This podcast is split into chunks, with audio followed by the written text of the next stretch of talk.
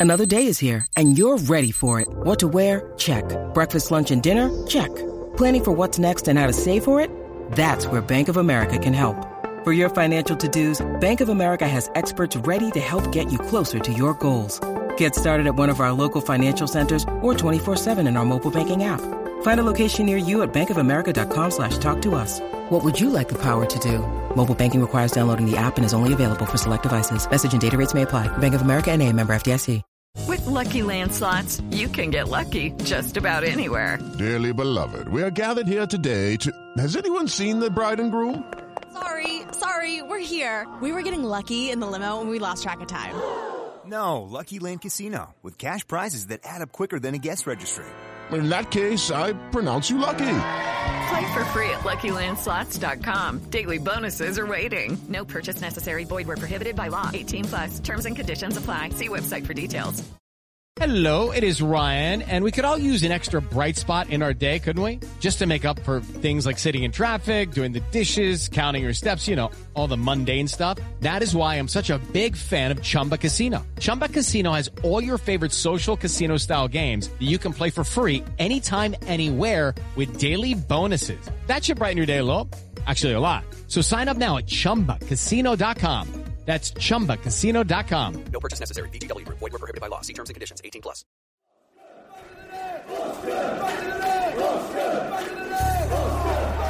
Now Fraser. Harry Wilson's ever blocked. Callum Wilson's wasn't. Bournemouth rewarded for an excellent start to the game. And in their battle against relegation, that is another significant moment. Fully justified, fully deserved by Bournemouth. They have started the brighter.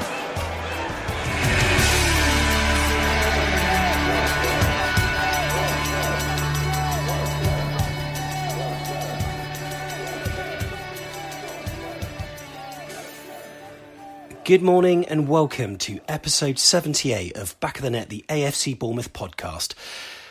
My name's Sam Davis. This week we're joined by Tony, or Mr. Tiggs to you and me, as we go over yesterday's encounter against Sheffield United in what was billed as another crucial match for the Cherries. Now, if you don't know Tony, then I'd advise you pop over to our YouTube channel and check out our weekly videos with him and ex Cherry striker Tony Funnell back from what was it, 98, 81 to 83. Scored a number of goals from AFC Bournemouth, including some which got us promoted at the time. And he gives his predictions on the Premier League matches this weekend. Sadly, he got the Cherry Sheffield United one wrong. But yeah, Tony also features regularly on our post match interviews too. So, coming up, we take a deep breath and we go over the events at Bramall Lane as myself and Tony get our teeth stuck into what it was a very windswept clash up north. Also, coming up, whilst it's a long time away, we'll also be looking forward to our next encounter against Burnley. Yes, it's another horrendous trip up north, and hopefully we won't be coming home pointless again. But even at this early stage, we'll look ahead to another big clash against Eddie Howe's former side. As well as this, I caught up with Louise Clark as we chat all things AFCB. Now, in light of Philip Schofield's news last week, there are a number of people who question those kind of stories should they even be news? Well, Louise is part of the Proud Cherries, and we ask her why th- she thinks it's still important. So, that's all coming up on the show. It's an action packed one, but first, let's do this.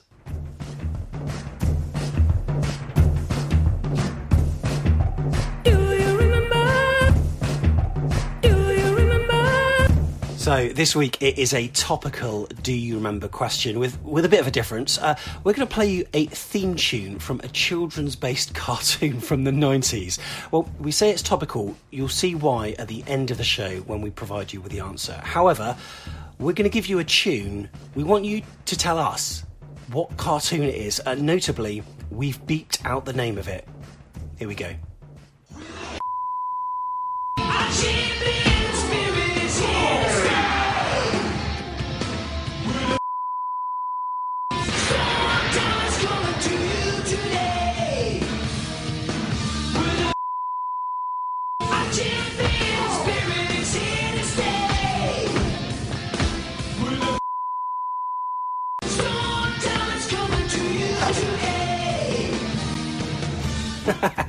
oh, I love it. So, what is the cartoon? Yeah, a bit of an odd question, uh, but if you didn't watch it, um, one of your parents probably did, or if you're of a certain age, um, maybe your kids did. But stay tuned for the answer.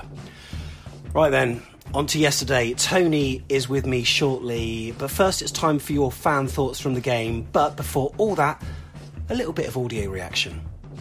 Surman's on the ball again, though, now for Bournemouth. It's a good spell for them. Intelligent play by Harry Wilson. Here's Ryan Fraser. And Harry Wilson, again, smashed in by Callum Wilson. Well, it's the perfect start for Bournemouth. One Wilson denied, the other Wilson capitalises. Sheffield United nil, Bournemouth one. In goes another Sheffield United corner in towards Berger. Ramsdale couldn't quite get there. Stevens belts it back in, off the line and in. Billy Sharp. It's another one to add to the tally for the veteran Billy Sharp, who scored against Bournemouth on the opening day. And he scores against them in the Premier League again, right on the stroke of half time. Sheffield United won, Bournemouth won. Here's Mousset for Sheffield United. Lundstram! Is that the winner? John Lundstram off the Sheffield United bench. And he might just have picked them all three points up in the Premier League. Sheffield United 2, Bournemouth 1.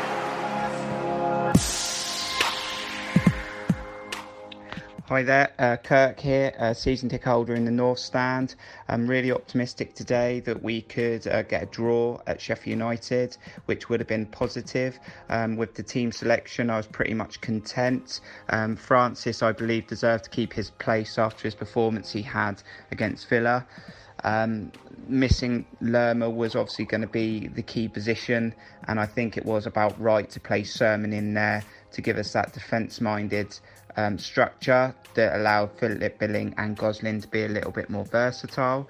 Um, it was good to see that the first quarter of the game we performed like we have at the um, after 30 minutes against Brighton and the first half against Aston Villa, and to obviously take the lead um, was really positive. Um, unfortunately falling asleep uh, right before half time and a poor goalkeeping error um, allowed them to obviously get draw level and give them the impetus. Um, but I ain't going to blame Ramsdale for any of that because I think he has been one of our best players this season. Um, was hoping to come out the traps in the second half, regroup, and a minimum finish with a draw. But as the game went on, you just felt like the goal was coming. Unfortunately, before they scored, I felt Fraser's chance was an excellent chance, and it was almost a shame that he felt he needed to hit it so hard and more of a confidence. If he was more in confidence, I feel he could have probably have placed that instead of hitting it with power. Um, they obviously got the goal, and unfortunately, we walk away without any points, uh, which now I think puts us on pressure that we definitely need to go and win at Burnley. Um, but we'll keep positive. Um, I think for me, Steve Cook probably needs to come back into this team um, somewhere along the line. But it has been a massive improvement, and the players are seeming to put some fight in now. So um, we'll keep keep going. Uh, look forward to the next game, and hopefully we can get a result at Burnley. Keep up the great work on the podcast. Cheers. Well, today felt like two steps forward and then one massive step back. I'm thoroughly uh, hacked off after today's game. If you stop playing football and concede space and watch the oppos- opposition play, eventually uh, you'll pay the penalty. And today we did. We played the last 60 minutes like we were 1 0 up with 10 minutes to go. We were excellent for the first half an hour, which made it even more frustrating. Uh, three in the middle worked hard. Uh, they pressed in groups. They were ambitious with the ball. Um, Andrew Surman for the first half an hour I thought was excellent. He's not a popular player at the club, but I thought he had he had a generally a, a very good first half. There was a real good tempo to what we were doing. Um, Callum Wilson held the ball up well and was a real handful, and that's been a feature of the last few games. Actually, his return to form and his eventual goal was well deserved. Um, Interesting at the time, when we were 1 0 up, we should have scored immediately after that, and we actually made a mess of two good situations. And I was concerned at the time it might cost us, uh, and it did. As the half wore on, we got deeper and deeper, as we tend to do for some reason. And uh, despite some great defending from Ake and Francis, I think many of us could see that the equaliser was coming, and sure enough, it did. The way we played at the end of the half largely carried on into the second half. Although with a little bit more composure in the odd situation we created, we may have nicked a point, which probably would have been undeserved over the game.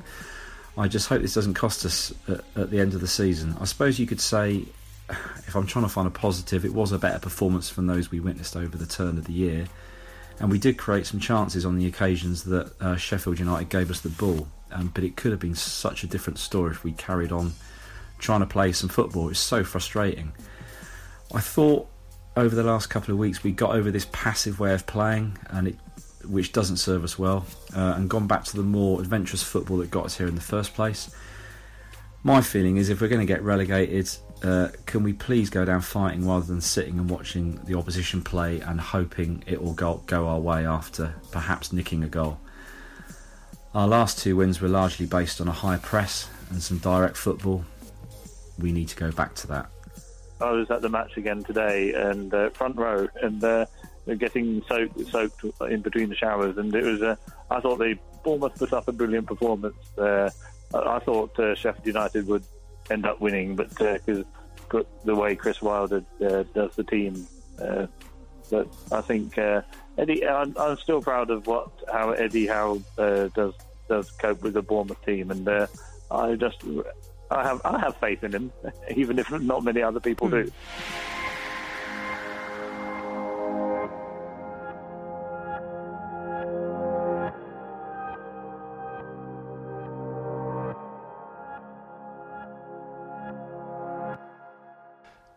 Yesterday at Bramall Lane, Cherries went down 2 1 to Sheffield United. The first half showed a lot of promise, but alas, um, we conceded just before half time. Worst time to do it, and then Sheffield United did what they do and they ground us down and then scored midway through. And yeah, unfortunately, 2 1 to Sheffield United. With me is Mr. Tiggs in what is your extended podcast debut. Uh, good to have you here, Tony. How are you? I'm all right, not too bad. Uh, could be better, could be better. But hey, yeah. here we go. We'll, we'll talk about that. So, um, for those of you who are listening to the podcast that maybe don't know you, can you tell me a little bit about your AFCB supporting history? Yeah, sure. Uh, so uh, I went a few times in the '90s with a with a friend and his dad, uh, but I think back then I wasn't a, a, a massive massive football fan, and I started uh, getting interested in you know Premier League and I followed uh, followed Arsenal for a while, and then uh, I think it was about mm, I think about two thousand. Uh, I used to uh, drink in a local pub called the Angel over in Longham, and uh, the barman at the time said, uh, "Oh, I've got I'm going to the Bournemouth game. Who wants to come?" And, and a bunch of us all went along, and um, I had a brilliant time. And it was the first I think it was the first season in the new Dean Court. Um, we didn't play particularly well. Uh, and yeah, uh, I loved it, even though we were losing like almost every game. And you know that was the team of Chucky and uh, Narada, and we got relegated, and wow. the football league uh, uh, deal with ITV went out the window, and all those players that we had all lost, and it was you know an exciting but sad time. Uh, then we had the Millennium Stadium, and so that's kind of where my my Bournemouth roots come from, um, mm. and just followed ever since, really. Yes, it's funny you mentioned the Angel. I actually went on my first date at the Angel when I was 16 or 17, and I had my first mobile phone. I had a part-time job at the Echo. Um, not, you know, not writing. I was uh, in the newspaper sales department. I wasn't a paper boy, but I was doing some promotional stuff for them, and I managed to get enough m- money together for my first Motorola mobile phone. I met this girl and texted her. Went for a drink at the Angel. Rang back the next day. No communication ever again. She didn't like me, Tony. What was she thinking? I mean, she must be think she must be kicking herself now, Sam. I bet. I bet she hasn't got her own podcast. Yeah, exactly. Hey? Exactly. Oh my goodness, yeah, not not a good time at that age. Um, certainly, you know, through the bad times from AC Bournemouth, also, you know, not great. But we find ourselves in the Premier League, but for the first time, with a survival battle that we're going through, and today was billed as uh, you know, it was another must-win match really against Sheffield United, and there was a part of it yesterday where Bournemouth fans were thinking, "Is this game even going to be on?" Because the conditions were, looked absolutely dreadful, didn't they?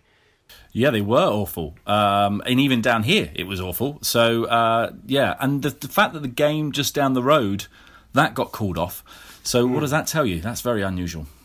Yeah, that's right. Um, as Paul Kenwood said uh, on a private chat, um, it's it was never going to be called off by the looks of it. There was a lot of um, pressure from you know, BT to have it on their only televised game. I think the only excuse that they could have called it off is maybe finding a fake bomb. Um, but, you know, Sheffield United, a decent club, they wouldn't make those kind of mistakes, would they? But um, we were wondering whether players like Lys Mousset would get blown over in the wind, and also Stanislas for that matter as well. But it was a um, slightly tweaked team for AC Bournemouth. It was um, exactly the same, barring Surman for Lerma. Did that surprise you at all? Or no, I, I, right? it wasn't very surprising. I think um, maybe surprising that it was Surman. I mean, we, we thought they might keep Eddie might keep the same shape. It's worked so well. Two games now, it's worked well. The third game would make sense. Don't change what is already working. Um, yeah, Lewis Cook though, maybe out in the cold a bit there. That's quite interesting.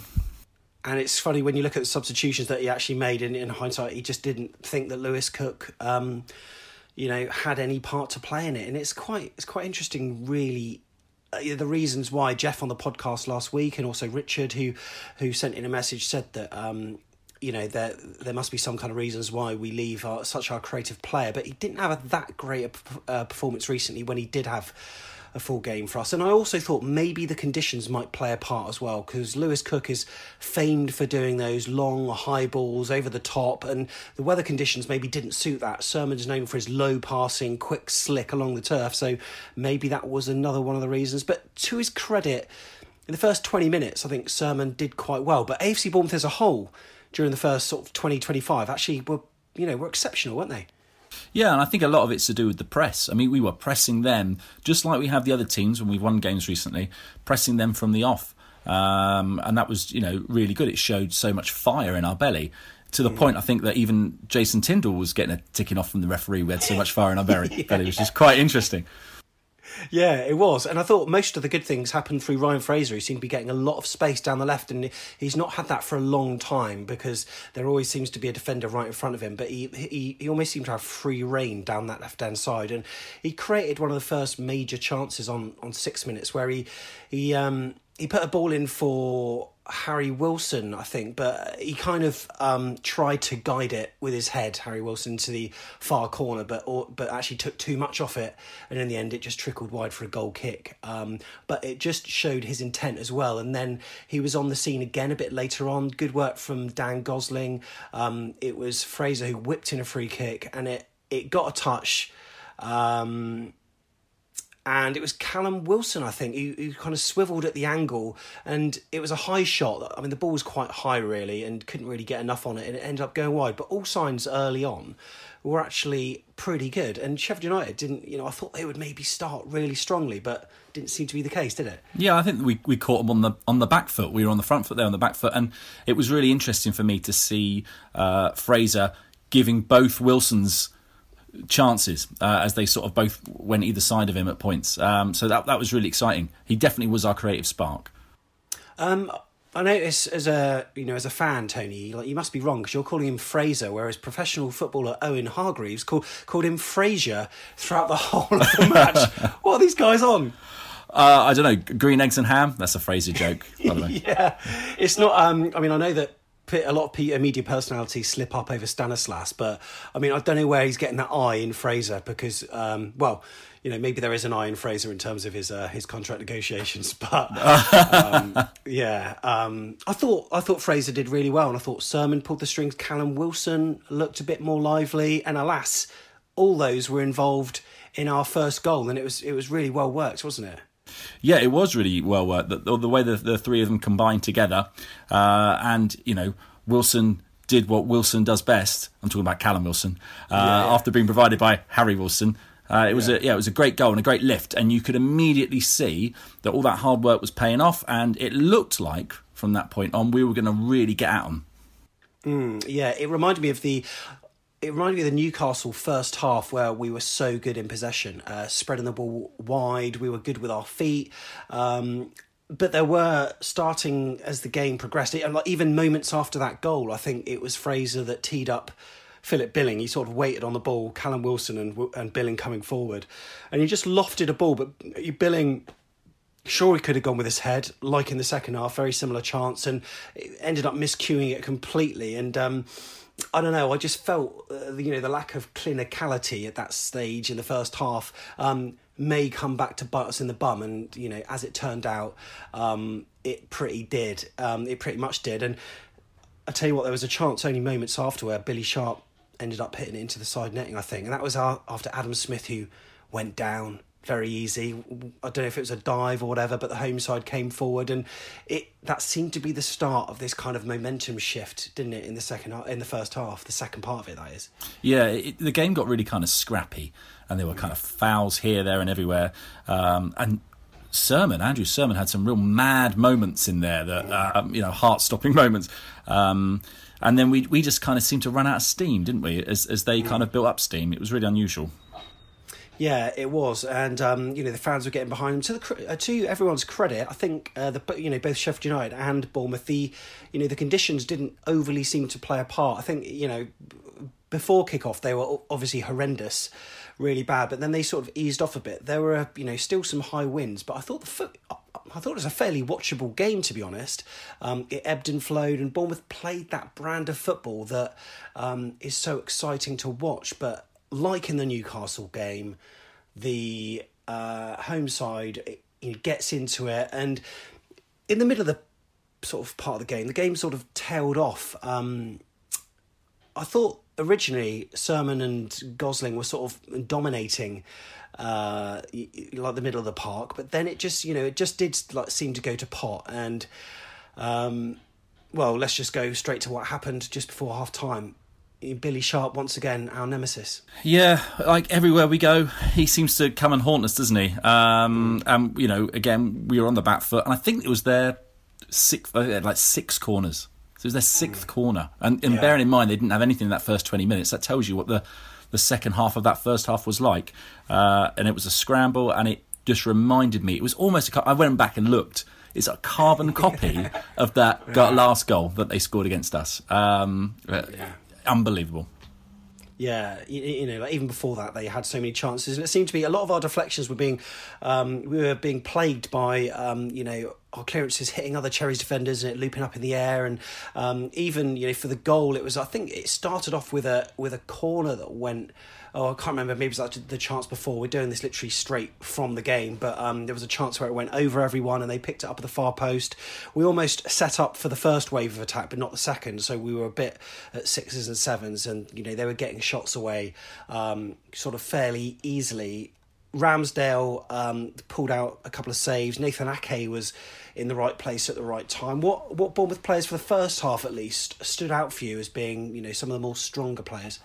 Um, I thought uh, Surman had a, a, good first half, apart from a few mad minutes. Considering he hasn't started for us, oh, I don't know how long. Last year, probably some point. Long time in the Premier League, yeah. Yeah, really long time in the Premier League. Um, Ake was doing his, you know, his, his job. Um, Francis he did right, didn't he? I didn't, you know, oh, yeah. you don't if you don't notice Stephen Francis, you know he's doing a good job.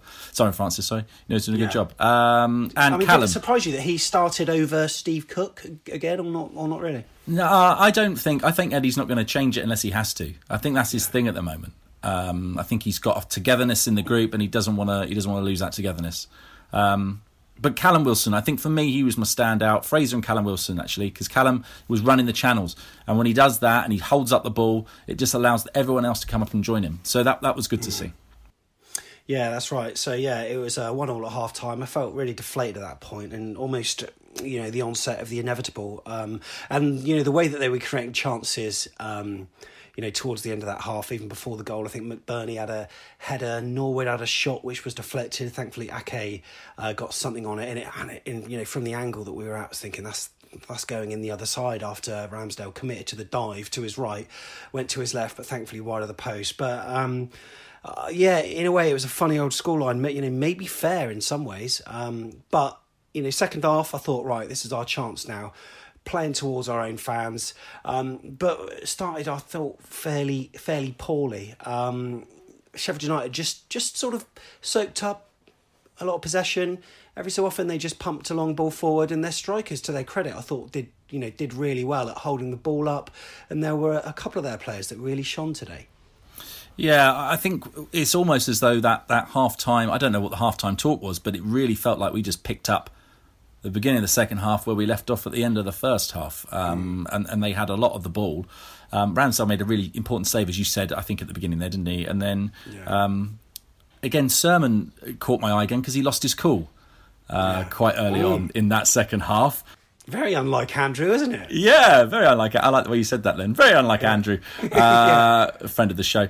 No, he uh, he had a few niggly moments, didn't he? Um, In the middle of the midfield, he lost his cool, he, and of all people, to to shove, he went for for Wilder, and they both got a yellow Yeah. card. Yeah, that's right. Yeah, I mean Wilder, I can you know I think he's quite easy to provoke a reaction from, but Surman quite interested that he got involved there. But uh, I don't know. At that point, we were we were messaging privately, and we thought, well, he is fading. Surely this is time for someone like Lewis Cook if you're going to change things. And a lot of people on Twitter were saying, right, what do we do? Do we stick or twist at this point?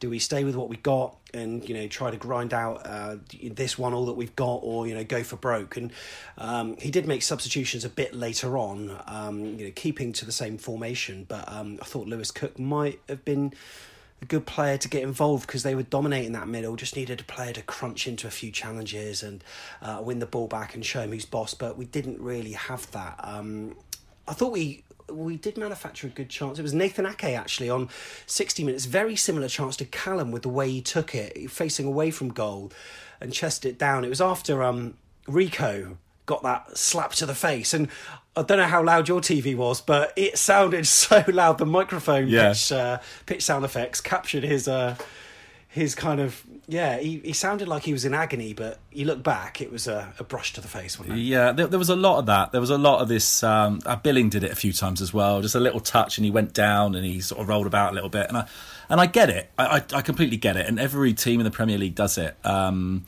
But there were moments today where one of our players did it. Smith did it as well at one point, and. You could see that actually, if that player was up on the field and they were running, they would be part of this attack that we were trying to form. Yeah. And I, it just it was so frustrating to see that. Um, but you understand why it happens, I guess. And I think at this point, um, around about that time, is when we started playing a little bit deeper and deeper Yeah. and deeper. And Fraser, for all of his spark earlier on, just started to go out a little bit and find it Mm. harder. But then he. He did a remarkable thing from nowhere, didn't he? I think uh, he had a, a, a rocket of a shot. Yeah, he did. Um, that was that that was brilliant. That started off with um, yeah, because at that point I was watching, I was thinking, well, we're not really we're not really attacking with zip in the first half. The you know the passes were quick, as you know Tony Funnell on YouTube a channel used that word zippy, and he said that rather than overplay. Doing the six or seven passes, there were a number of attacks in the Villa game that only involved three or four passes, and they were quick, they were zippy, they were fast, and they got us going. And I felt as though we kind of waited a little bit in the second half and very laborious on the ball. Um, but it was one of the best chances that we had when F- Philip Billing had it, um, and he started the attack, went wide to the right, and it it culminated with Harry Wilson uh, cutting in and uh, crossing in for Callum, who f- just lays off. Clever little touch to Ryan Fraser, who, yeah, he rocketed a shot. Good save by Henderson, but I honestly thought that was going in. But that, you know, that you know that did show some intent, didn't it? Yeah, it did. And then from that point, Eddie tried to show some intent as well. To kind of, he's thinking, you know, we can we can gain a bit of momentum here, and he was trying to bring Josh King on for for quite a period of time, um, and then eventually did get him on, and but taking off uh, Harry Wilson. Um, Which I can understand. We sort of wondered maybe because Ryan Fraser was getting deeper and deeper whether it would be him, but it does make sense to take off. I think uh, Harry Wilson at, ti at that time.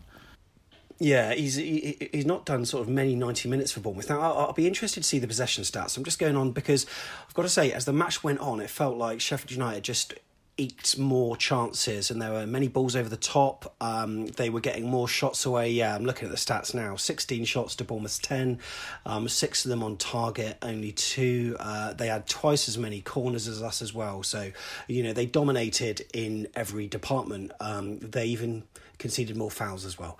Um, but yeah, it's um, I found it kind of really frustrating to watch, and there were some weird moments in that game. Just like you know, Rico, some of his some of his passes, he one of them was smashed with his left foot. Out of the pitch on the other side, and then the other, well, I don't think even touched the ground before it went over the goal line. It's uh, it was just, the, and he kind of the camera panned in on him, and he he was looking at his kind of lower back as if someone pushed him. But I mean, yeah, he he faded out, and it was him that got caught out actually, where Baldock got behind him, the ball over the top, um, and then it was Adam Smith who blocked Mousset preventing the Blades going 2 1 up. But at that stage, you, you just felt like it was coming, didn't you? Oh, completely. And, you know, all credit to Adam Smith because um, that was a certain goal. I, I yeah. You know, how he magicked himself there. And you, you're right about um, Rico. It's really interesting, Rico, because he has these amazing games, but he does have these odd moments in games when the ball comes over the top. And Tony Funnell, Hey Tony again. Uh, he he often says to he said to me at the beginning of the season when I was singing Rico's praises, he was saying, "Yeah, yeah, yeah but if you look at him, he does look quite panicked quite often. He's not a cool character, Rico. He doesn't like having to be backtracking or running back. Um, and I think he really he really did get caught out this time. But then I think that was the start of our back line getting caught out quite a bit throughout the game. Yeah, that's right, and you know, in amongst Sheffield United, it seemed like persistent pressure. We had we had one opportunity with Billing at the far post, which is very similar, really, to the one just after the Callum Wilson goal, where uh, he opted to like stick a leg out rather than get a head on it um, when Fraser put a left foot cross in and miscontrolled it again. It's just so frustrating. Moments later, Sheffield United 2 1. Um, Lundstram, assisted by Lys Mousset, ugh, um, caught napping in the box. Um, shape went to pot, I think, because uh, Dan Gosling wasn't sort of tracking back, but he had to track back because Frano was pulled out to the right. Um, Ake was marking his man, and it, it was a fairly simple finish. And at that point, I just thought, right, this is it. It's I, I couldn't really see us coming back. Even Josh King's introduction, and then what later on with you know Solanke coming on as well, uh, we just didn't seem like the same team, did we? No, I mean, I looked at that goal, he just kind of strolled through us. It looked so easy. And you know there was such a big gap in the middle there, and you could see as soon as the goal went in, everyone was looking at each other like, "Oh, what? How did that happen?" Mm. Well, we know why it happened because nobody really knew who was picking him up. Um, but yeah, then we looked panicked. Then we looked like we had urgency, which is you know good to see some urgency. We needed it earlier on, but they were just too much, and they could hold their shape far better than we could in in the closing moments. Yeah, and then uh, just a head in hands moment when Ake nods wide from Rico. Great delivery by Rico, wasn't it? And just couldn't get enough on it. He had a number of people around him, but couldn't. And then, yeah, 2 1 to Sheffield United. And this weekend, Tony, was the ideal time for Bournemouth to get three points. But as it is, the sort of collateral damage isn't as bad as it you know could be because other teams could have won and we could have been a lot further down so we're in the same position as we started but it's another match you know we're running out of matches now to sort of get further and further away and that was one of the winnable games we got burnley and then we've got a run of qu- quite awful fixtures um, it's just fortunate that there are some other clubs like west ham who've got like six disgusting matches uh, between now yeah. and then. Um, you know, Watford are also, um, you know, could have picked up three points. They didn't. They drew against Brighton, which was in our favour. And today would just have been ideal to get a point. And there were some people that said, you know, I think it was um, Ashley who submitted a voice clip on the podcast last week said, you know, if we get two points from Burnley and Sheffield United, I'll be happy with that. Um, but as it is, that sort of now puts the pressure on that game a bit more. And Burnley are always a very difficult team to play. But what your overall feelings about the position that we're in now? Um, it's not great. Uh, you know, and and even if we'd won today, I'd probably say it still wasn't great because I think when you look at the fixtures, as you rightly said, that we've got you left to play, we've got a lot of really, really tricky ones that we're not expected to win. Now, I'm not saying that we expected to win against Sheffield United, but you know the odds are going to be much shorter, aren't they? Um, so, oh, it's not it's not amazing. However, I think we still look today much better than we did in December uh, the month that I like to forget. Um, is that because you hate buying Christmas presents? Yeah. uh, I like, like, I like getting them though. Uh, one thing yeah. I did notice today, and I'm sure I'm not the only one, and that's um, Ramsdale's uh, the first goal that went in, and his role in that. Mm. And it seems odd, doesn't it? You know, our best player is is getting uh, scrutinised a little bit for some of the yeah. the decisions that he's making. Yeah, Yeah, very interesting. We asked for your uh, five word match reports at full time. If there's any that um, stick out, Tony, stick your hand up, and uh, yeah, we'll um, you know we'll chat over them. But we asked for your five word match report, so we'll go through a few of them. But uh, feel free to check out our Twitter for a look at these. Um, Ashley said, "Concede space, and you'll concede." Patrick, cherries sliced by the bl- uh, blades. Paul Kenwood should not have lost that. Um, their substitutions were more effective," uh, said Tommy Heffernan's poodle. Uh, Chris Hubble, not bad, well played. The ref was good. Chris, five words. Come on, mate, but we'll let you off. It's absolutely fine. Should have kept Lys Mousset, said Craig Beasley. Should we have? Tony is in stunned silence there. Uh, I hate not attending games, said Andy Jennings. Uh, yeah, um, uh, well, judging by the weather, I'm I'm not sure I, you know, hated not attending today. I um I consider myself lucky. I'm going to Burnley next weekend, and sorry, next time. So that's uh, going to be a a bit of a trek. Um, hopefully more fruitful than today's.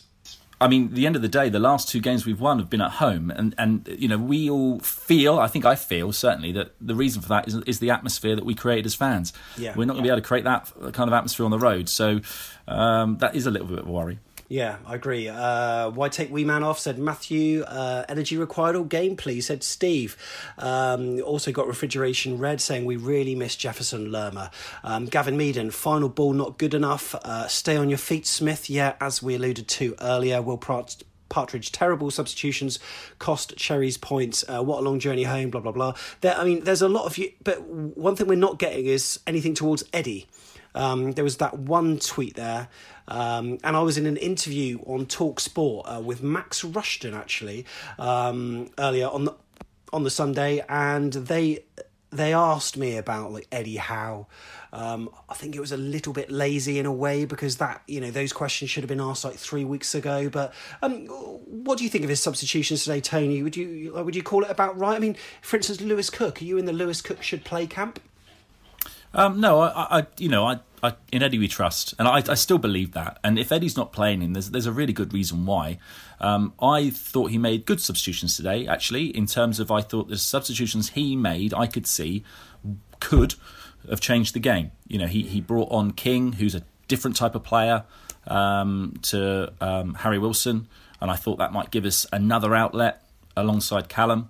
Um, and I could understand why he brought Stanislas on because I think you know Fraser had worked so hard throughout the whole game that he was starting to flag a little bit, and he was getting deeper and deeper and deeper, and he, I think it just gave us a little bit more urgency.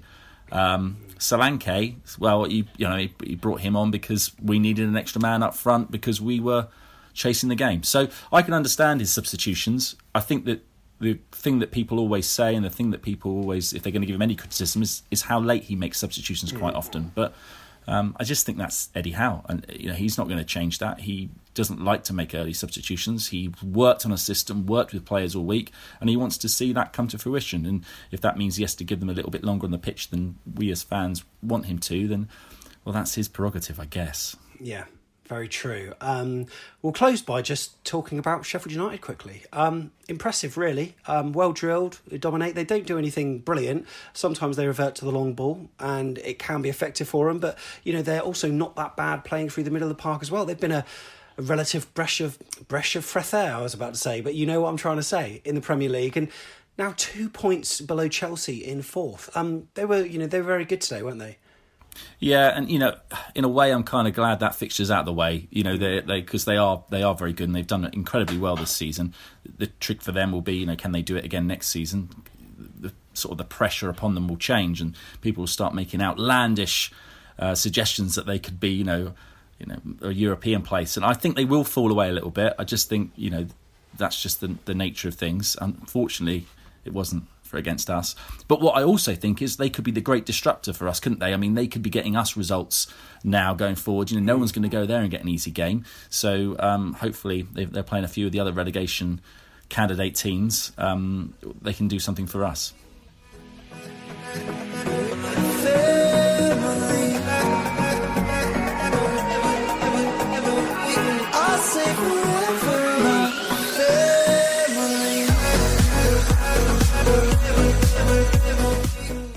So, Tony now is going to go off and compile some notes ahead of our next match, which is against Burnley. Um, yeah, it's a long way away, but still, we're going to do it anyway. Um, as much as Tony and I would love to keep talking about football on this podcast, we're going to take a bit of a break because there are some issues that transcend the sport somewhat.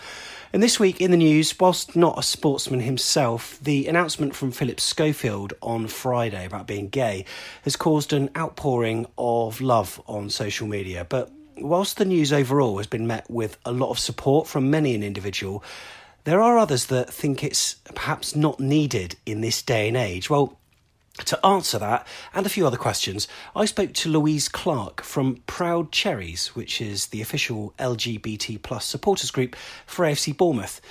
And I asked her to tell me a little bit about Proud Cherries and what her role is specifically as well, because I know the group has been established for quite a while now, hasn't it? Hey Sam, thanks for having me on the show. I founded Proud Cherries, the official LGBT supporter group for AFC Bournemouth. Uh, basically, um, we just want to promote equality within football and make football for everyone. We want everyone to feel welcome um, and get more people attending matches. AFC Bournemouth are absolutely fantastic in working with us and working within equality and diversity, which I think is an amazing asset for the club.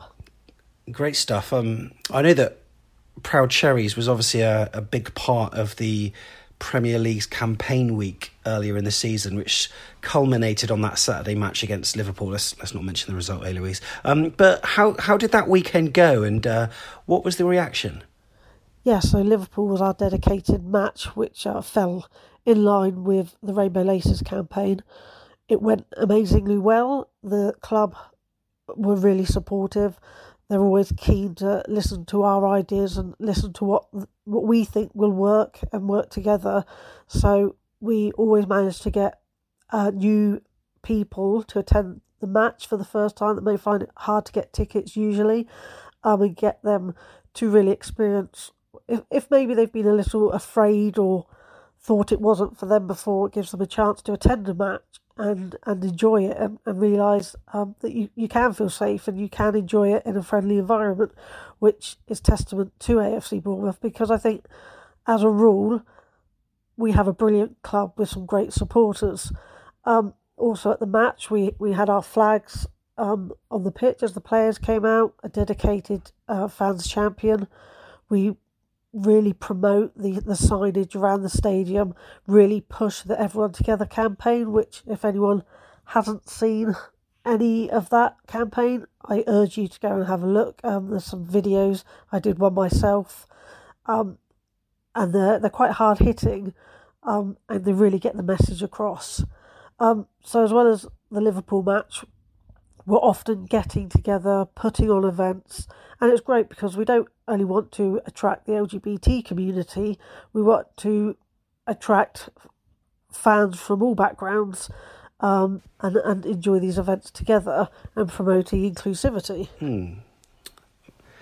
So, as I mentioned before, uh, of course, I referenced Philip Schofield's announcement, um, which, you know, personally I thought was brave and courageous. But despite this, um, there have been a lot of people online who suggested that it, it's 2020. In this day and age, a big thing shouldn't have to be made about coming out. Um, what would your response be to that? Yeah, that's a great question, Sam. Um, it is 2020, and you're right. Um, you shouldn't have to be coming out. Um, but unfortunately, um, let's imagine Philip hadn't come out. Um, had just gone about his business. Um, uh, I don't want to make assumptions, but further down the line, maybe got a boyfriend. Um, I think th- the way he would have been treated, uh, the media around that would have been uh, far far worse an option, which is very very sad. Um, and it's the same within football. Um, yeah, there isn't an openly gay footballer, um, and I think we all have to question ourselves as to to why that is. And it goes back to society, unfortunately, when people still think that calling people, sorry to use the term, but puff or, or, or similar or worse words than that and, and write it off as banter um, not acceptable, um, and it does make people feel uh, uneasy. And whether it's meant as ba- banter, it makes that person feel like it is aimed at them, and, and that because they they're different, same love but different, um, makes it come across that it's wrong, and it's not wrong. Um, and we need to make sure, as a society and as people, we need to make people feel like they can be themselves. Yeah, cool. So, I mean, what's next for Proud Cherries then? I gather the next big event locally will be the Born Free Festival. I think that's around about July. Is there, yeah, I mean, what's going on for you? Yeah, so uh, Born Free is a big thing coming up. We are working on another event that um, hopefully will be before Born Free, hopefully the next couple of months. Uh, as soon as I have more details, um, I will get them over to you, Sam. Maybe you could promote that for us. Um, it's something that I think all fans will want to be a part of and come along to. Um, so, without giving anything away too early, um, I'll let you know as soon as I have the details confirmed. And then, obviously, yeah, we've got Born Free, which is Bournemouth Pride. Um, I'm actually a trustee of Bournemouth Pride. We're moving this year to Meyrick Park. It's going to be much bigger, much better. AFC Bournemouth, um, as a rule, are always down there uh, on the family fun night. Um, they always take part in the parade. Um, so Proud Cherries are a big part of that. And if anyone else would like to come and get involved, um, we'd love to have you there. Um, so at the end of the show, I'll make sure that you've got my details and please get in touch because honestly, Pride is, is brilliant. Um, the, when the club get involved, it has a, such a great feel. Um, so the, the more the merrier. Come and join us.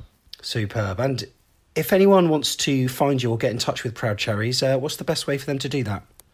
Yeah, so the best way to get in touch is quite simply email us uh, on proudcherries at gmail.com. So quite short and sweet to remember. Um, and then we'll get you signed up to the emailing list. Um, if you have any questions, just email me and I'll get straight back to you and uh, hopefully we get you involved.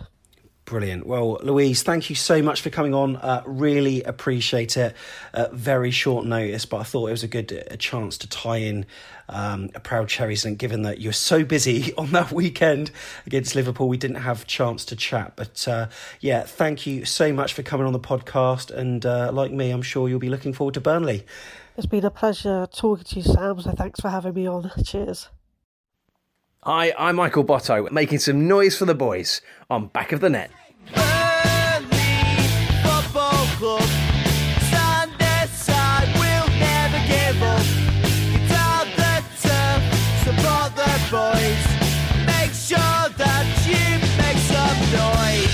So, whilst it's quite a while away, and uh, no doubt we'll be bringing you an up to date preview on YouTube nearer the time. Uh, if you want to go to our YouTube channel and subscribe, by the way, it is youtube.com forward slash AFCB podcast.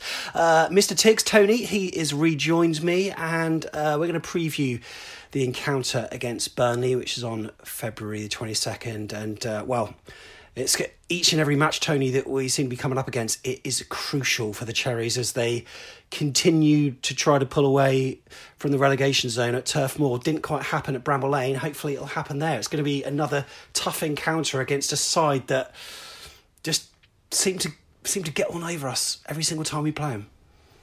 Yeah, I mean, it's going to be a fight, isn't it? It's you know we know it's going to be. Uh, we know how they can play and how physical they can be. Is Lerma back? Yeah, he will be back for that one. It was only a one uh, game suspension. It's a bit weird actually because after the first booking it was two, but then the red actually conversely took it down to one. But if he gets booked again, he gets two.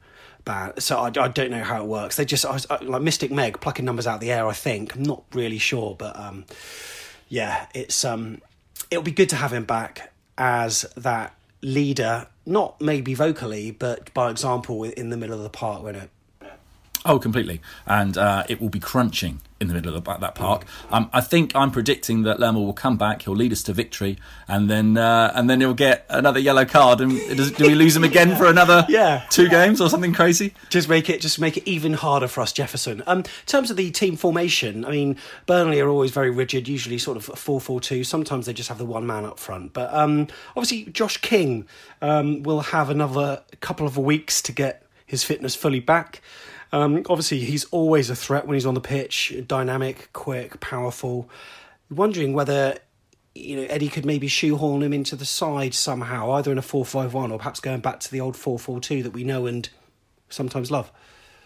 Yeah, I, I think there's a really good shout here for a formation change back to the 4 4 2. Mm. There were points in the game today against Sheffield United where Sheffield United were bypassing us completely mm. our midfield and considering we got three of our players in there who you know the ball was going over the top of them exactly i think that's where they d- did really well just bypass it completely now burnley we know burnley and we know that burnley are likely to play a, a, in a similar way mm. um, you know they could try and nullify our midfield through the way that they play mm. uh, and getting the ball up early.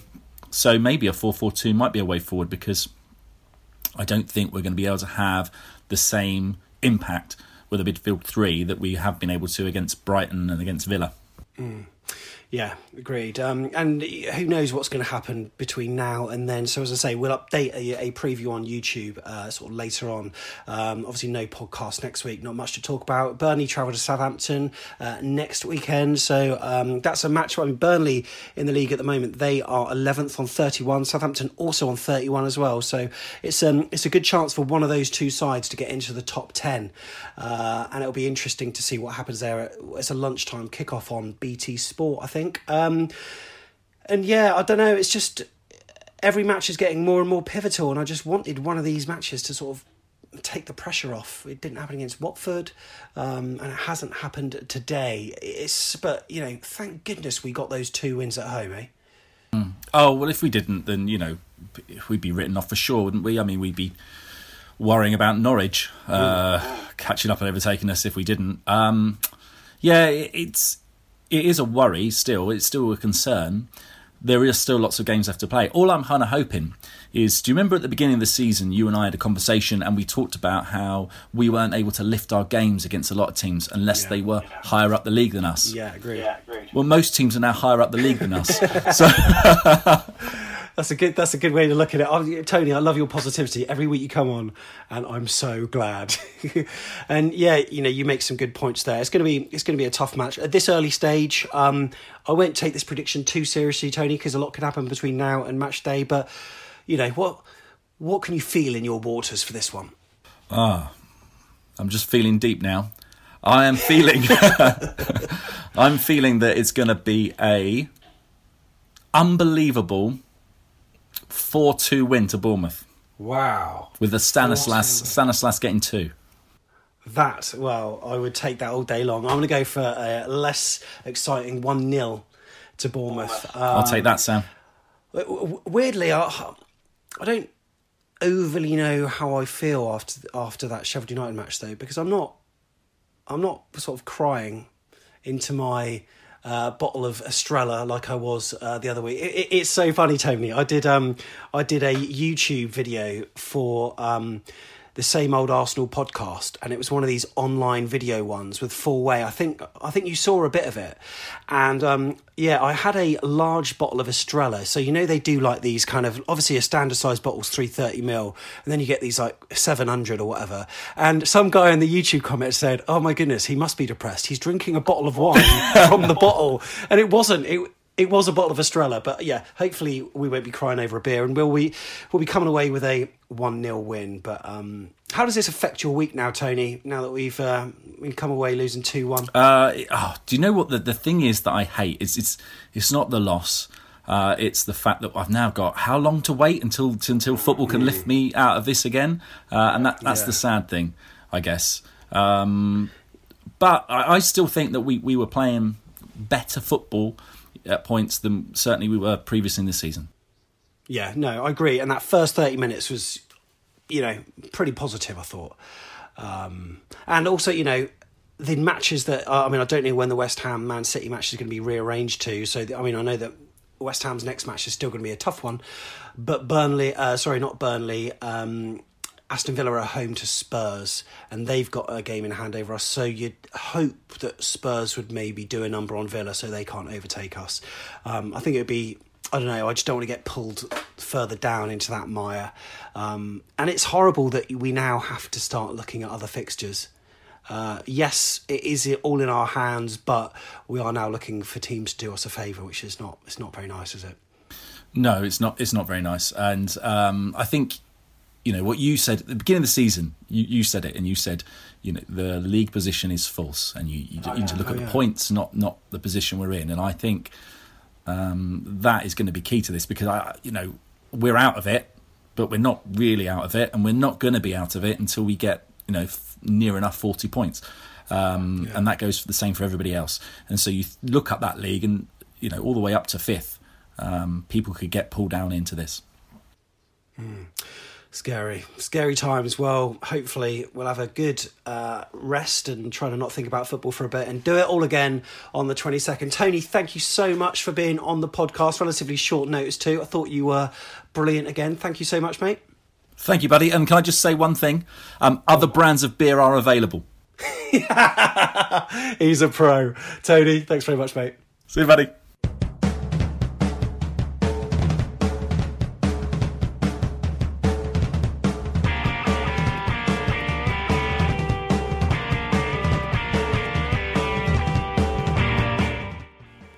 So superb to have Tony on. Yeah, Jeff would usually be on the podcast, but due to Hurricane Sierra, Kiera, what's it called? I don't know, Kiora, whatever.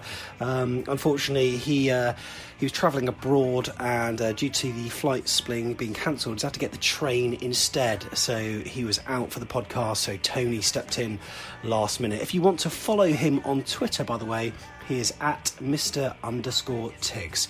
So, Tony, thank you very much. Unfortunately, it wasn't a great game to commentate on, um, but you know, we'll go again against Burnley. Now, earlier in the show, do you remember? Do you remember? Of course, we had the question, the cartoon from, I think it was the 90s. It was on children's ITV, it was American.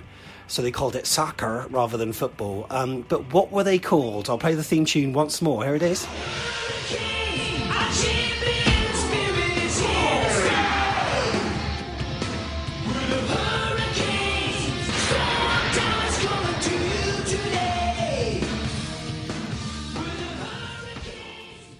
Yes, that's right. They were the Hurricanes. See what I did there? Storm, Hurricane. Yeah? I know I should be paid for this stuff, shouldn't I? Uh, yeah, so that was the answer. Congratulations if you got it right. Right, we're going to be taking a podcast break next week due to the winter break. Um, there are a few matches in the Premier League that hopefully won't get affected by any storms or such like, so at least there'll be some football to watch. Or why not get yourself down to a non league match locally as well, because there's plenty going on. Thank you for listening. Remember to subscribe to the podcast, and if you're kind enough, um, you can donate a coffee. Uh, go to afcbpodcast.com slash coffee if you appreciate what we do.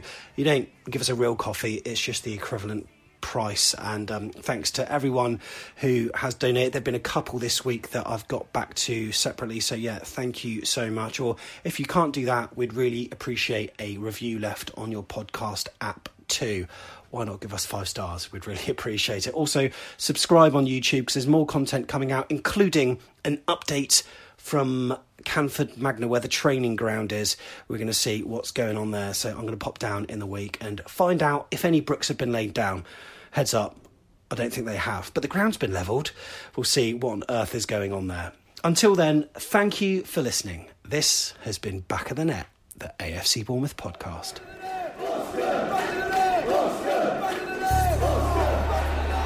Fraser. Harry Wilson's ever blocked. Callum Wilson's wasn't. Bournemouth rewarded for an excellent start to the game.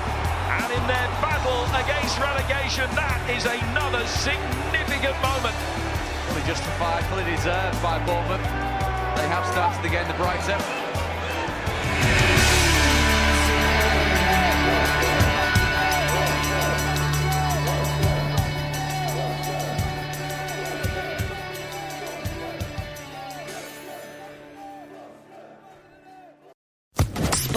Social Podcast Network. It's time for today's Lucky Land horoscope with Victoria Cash. Life's gotten mundane, so shake up the daily routine and be adventurous with a trip to Lucky Land. You know what they say. Your chance to win starts with a spin. So go to LuckyLandSlots.com to play over 100 social casino-style games for free for your chance to redeem some serious prizes. Get lucky today at LuckyLandSlots.com. Available to players in the U.S., excluding Washington and Michigan. No purchase necessary. VGW Group. Void where prohibited by law. 18 plus. Terms and conditions apply.